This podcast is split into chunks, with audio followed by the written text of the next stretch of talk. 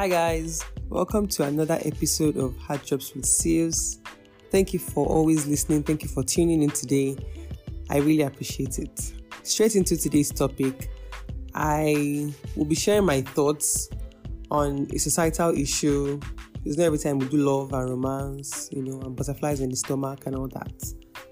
I'll be sharing my thoughts on a societal issue, and I have comments, I have opinions. You know, as always, I'll be playing some audio clips. I'll be reading out comments from a few people who gave me their thoughts on the topic.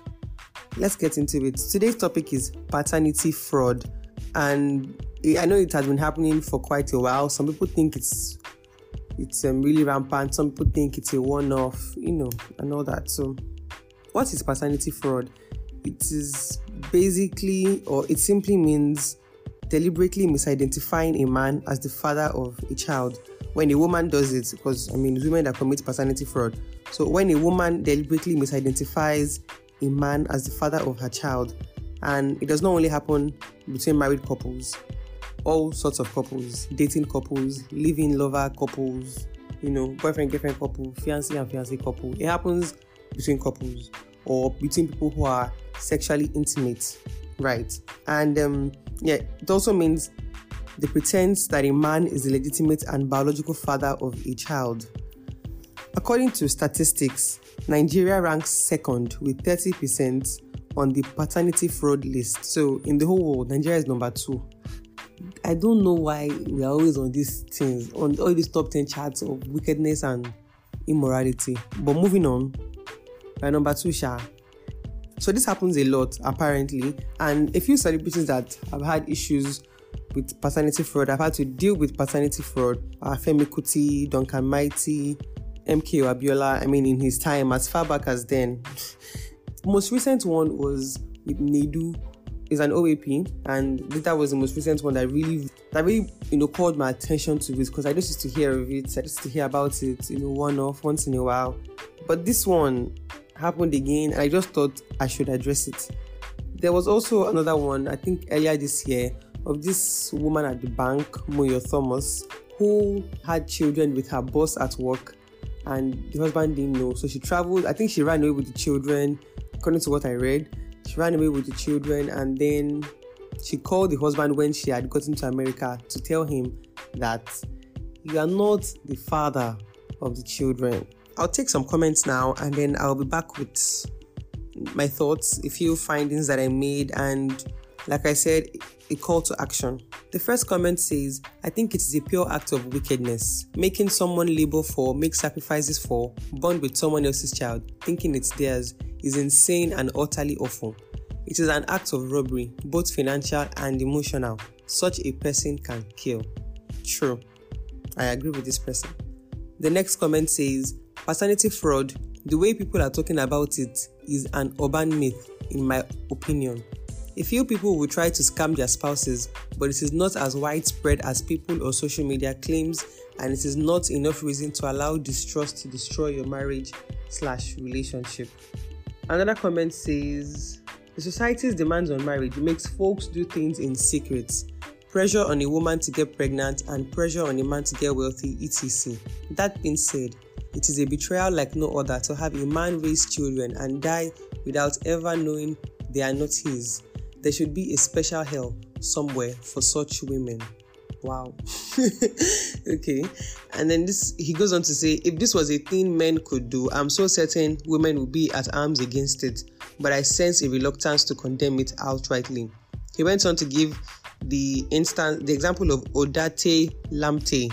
I hope I got that right. So apparently, his wife cheated on him while he was sweating away in the cold, had him father three children not his for 19 years. So man demanded DNA, he went in for a divorce, and Odartey decided to still help the children. He paid 200,000 cedis plus two cars and a plush four-bedroom house at Dome to this woman as alimony. The woman still went to appeal to get a seven-bedroom. I'm weak. To get a seven-bedroom house in East Legon in addition to what she had. In 2019, a court threw the appeal. She filed again, pursued it for two years, and has lost again. She hints of pursuing further. Ah, this is a lot. Why did she do this to him? Then he closes by saying, because some go out because the man has refused to address issues with infertility and the lady is the one being termed barren. This is true, and I've heard of this instance many times. There was this one I heard about a woman who had the security man in the house father three children because apparently her husband was impotent and every time she talked about going to hospital for help and all that he would refuse so i now wonder what made this man think he was suddenly potent Anyway, he took care of three children until it came to a point where, oh well, Kasalasha boxed. He boxed. And it was not nice on anybody in the family. I'm not saying I support what the woman did. I'm just saying this is another, you know, instance. Like I said, this recent this recent instance brought it to my attention again, and I just decided to do research on the legal implications of paternity fraud in Nigeria. I mean, I live in Nigeria. Fun fact, well, not so fun fact, but one of the fun facts here is that paternity fraud is considered a criminal offense but not a punishable one. This part I don't understand. If somebody intentionally misleads their partner to think they are the father of a child or children, I think there should be a punishment. I think it goes against the the sanctity of marriage. I think it goes against the like what's the point being married to somebody if you can have children from other people. There is no point. Stay unmarried. The only exception is in Islamic law, and that is because fornication and adultery are considered haram, and paternity fraud is a result of is usually a result of fornication and adultery. The reason it is even considered a criminal offense is because when you make a false statement on a public document, like lying on an affidavit or a certificate, that is fraud. So that is the only reason this is considered a criminal offense. So it is considered a criminal offense, but not a punishable one. I still don't understand. The second fact about it in Nigeria is that there is a clause which says if the woman did not know that the husband is not the father or the partner is not the father, then she cannot be held responsible. I say, wow. So what they mean is that the intention to deceive is the thin line that distinguishes paternity fraud from paternity mistake. So there's fraud and there's mistake. So they claim that if the woman did not know that her other lover is responsible for the pregnancy and she claims it is for the husband, then she's free. Like she's free, she, she must not be held responsible. I say wonderful. This third one is also quite wonderful. There's also a clause that says if the husband and wife are apart, and then the woman sleeps with someone else and that results into a child or a pregnancy, then the husband shares the responsibility because, quote and unquote, he gave room for temptation. Ha! Interesting. Interesting. The last one here is in terms of care, the man may be ordered by the court to continue caring for the child after he has found out or after it has been proven that he's not the father of the child they claim it is in the best interest of the child. I just I wonder why the woman is not the one taking care of the child, especially in the case where she knew and she intentionally pinned the child on the man. An example is this Lamptey guy, the footballer guy. The woman knew what she did, and she, in fact, that she was still fighting for alimony, fighting for extra money, fighting for a better apartment. I don't understand it. I think that I think there should be legal implications for this. We can't just wave it off as a mistake. So I'm going to play the audio clips and then I'll come back to round up. Hmm. Paternity fraud is a serious issue that that um, personally I'm still finding it. Um, I don't have personal experiences. Uh, it's just I have tried to shake it off to try and give reasons why one thing or another could have happened and blah blah blah. But I've not been able to get a, a full grasp of why anybody would want to engage in such, especially the passing of children, the pregnancy to another man uh, to raise when you know and you keep that secret and every day you sleep on the same bed leave the house as husband and wife. It's it's it's hard for me. And then look at this case, the one I, I posted. Nii Odartey Lamptey played for Ghana. He was a, a young young international, Stephen Keshi of blessed memory, uh, took him to Belgium and then he became a superstar. It was like the next best thing in Ghanaian football after Abedi Pele and uh, and the others. And so this guy was traveling all over the world, and he didn't do like all the others that went and married from. He came back to Ghana, married a beautiful lady, very beautiful, Gloria Appiah, very very beautiful. Only for her, for her to just start changing to him at certain points. This guy played throughout in Europe for 19 years, amassed so much wealth, and decided to come back to Ghana, and that was where the issue started she didn't want to go back to Ghana. And they were like, hey, this is our country. The children wanted to, but then they started having issues. And then she started saying some things that made the guy start thinking, ah, why is she talking this way? As if I'm not the father of these children. So he went and did DNA test and found out that none of these three children were his. This man spent 19 years, over 19 years, and he still said, okay, no problem. But he said, these children are not yours. Eventually, he found out. And so he, he settled them off. He did what he could. But the woman is still fighting for for alimony. You understand? For raising children that are not his. I mean, uh, I mean, come, let's think about this now. If this was something that guys could do, and they do it, how do you think the world would take it? But because it's a woman now, we are now trying to.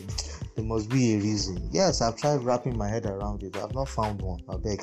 If you find one, I beg, let me know. I beg. Hello, Disua.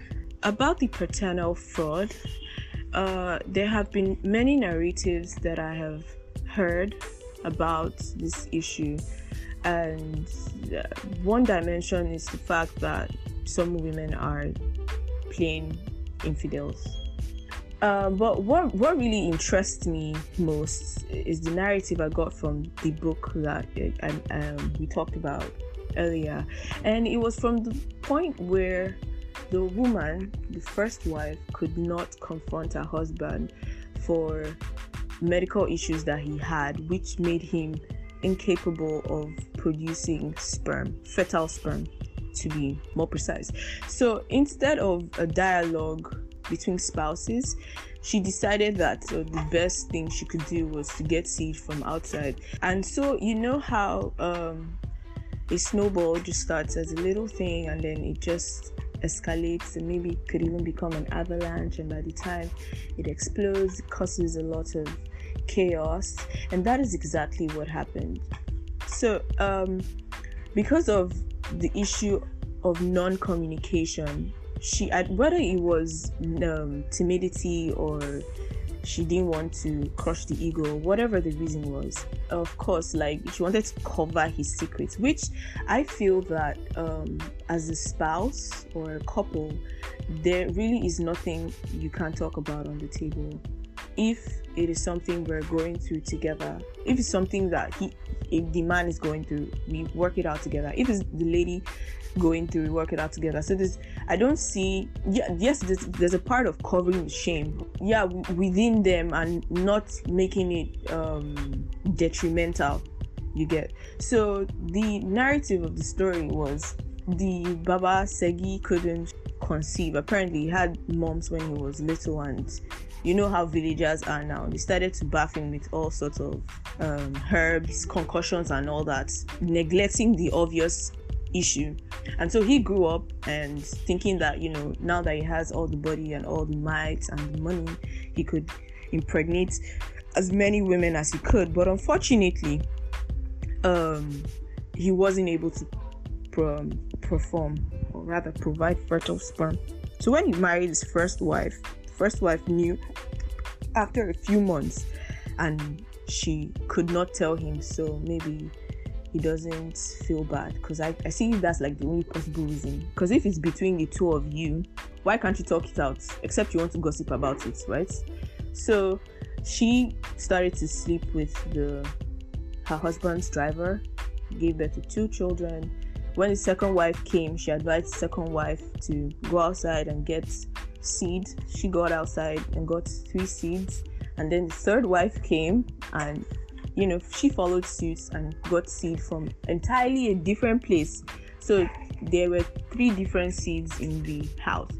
So when the fourth wife came, she was more educated and she did not um, conform to their ways. She didn't even oblige to follow them to herbal doctors and etc. So they decided to go to the doctor, and from investigations, they realized that Baba Segi could not impregnate a woman, and that's why the, for- the fourth wife had not given birth after two years.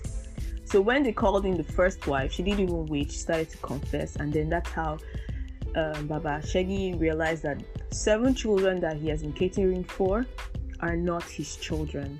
So this narrative um, boils down, or yeah, narrows down to key elements that you know cannot be overflogged in relationships. Communication, communicate. I'm not sure anything can be as bad as I don't know. I don't know like the worst thing anybody could keep as a secret, but things happen. Men are, you know, but it's not an absolute. They are uh, medications now. You know, technology has moved so has advanced so much that yes, he could not be able, he cannot be able to do that now, but um, with proper medications, proper consultations, in no time he will be able to get back on, you know, to his prowess and stuff like that. So I really do hope that this little side of the story or this perspective of paternal fraud would, you know, be useful for your for your podcast and more importantly to educate someone so that she doesn't do the wrong thing because of fear of talking it out. Love you always. Thank you. That was that. Toby thinks communication can help solve a lot of problem in marriages, especially where there's infertility or something. Just like the example she gave about the book, um, Secret Lives of Baba Segi's Wives. I got the book already, and I'm going to read it after today. And then Mr. B talks about, well, he expresses his displeasure basically. I mean, why do women do this? I mean, for those who do it on purpose, those who intentionally carry the child of Oba and give it to show, like literally intentionally taking children from Mr. A and giving to Mr. B.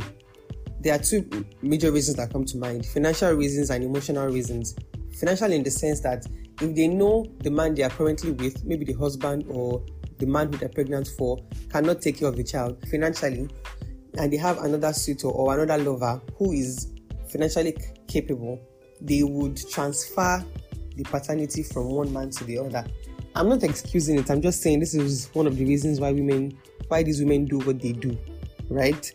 And obviously for emotional reasons too. Maybe the man she truly loves is ready to marry her now, or ready to give her the life she wants. She will just put from this to that. It does not excuse it, like I said. I'm just these are just some of the reasons why they do what they do, and it is not right. And I think that there should be legal implications for this. Think about the emotional trauma the men would go through. Just like this other woman I gave the example of, the one who um, who had children for her boss at work. The man died eventually. He died of a heart attack. Because I don't know how you can deal with that, knowing children that you already love. I understand that there are men who get married to single mothers and they grow to love these existing children as theirs. That is a different case entirely. This one, you are fully aware and you chose to love this child as part of yourself, as part of this marriage institution. But keeping, um, deceiving a man and making him believe that he has children when he does not have any, I think it's a wicked thing to do. And I think that it should be punishable. Maybe to teach some people a lesson. If we can punish people who steal, if we punish fraudsters who get arrested, I think there should be a penalty for these things. As usual, I am waiting for feedback, I'm waiting for comments, I'm waiting for opinions, whatever you think. If you think it's okay for women to do it, just let me know what you think. Let me know your opinions on the matter, on the issue. If you have personal experiences or you know people who have gone through this kind of issue and maybe came out of it stronger or were able to were able to resolve their differences amicably, please let me know. I'm open to seeing more points of view. Thank you so much. Thank you again for listening. Thank you for sharing. Thank you for subscribing and saving and downloading and everything that you do to help this podcast. I really truly appreciate you. See you next week. Bye.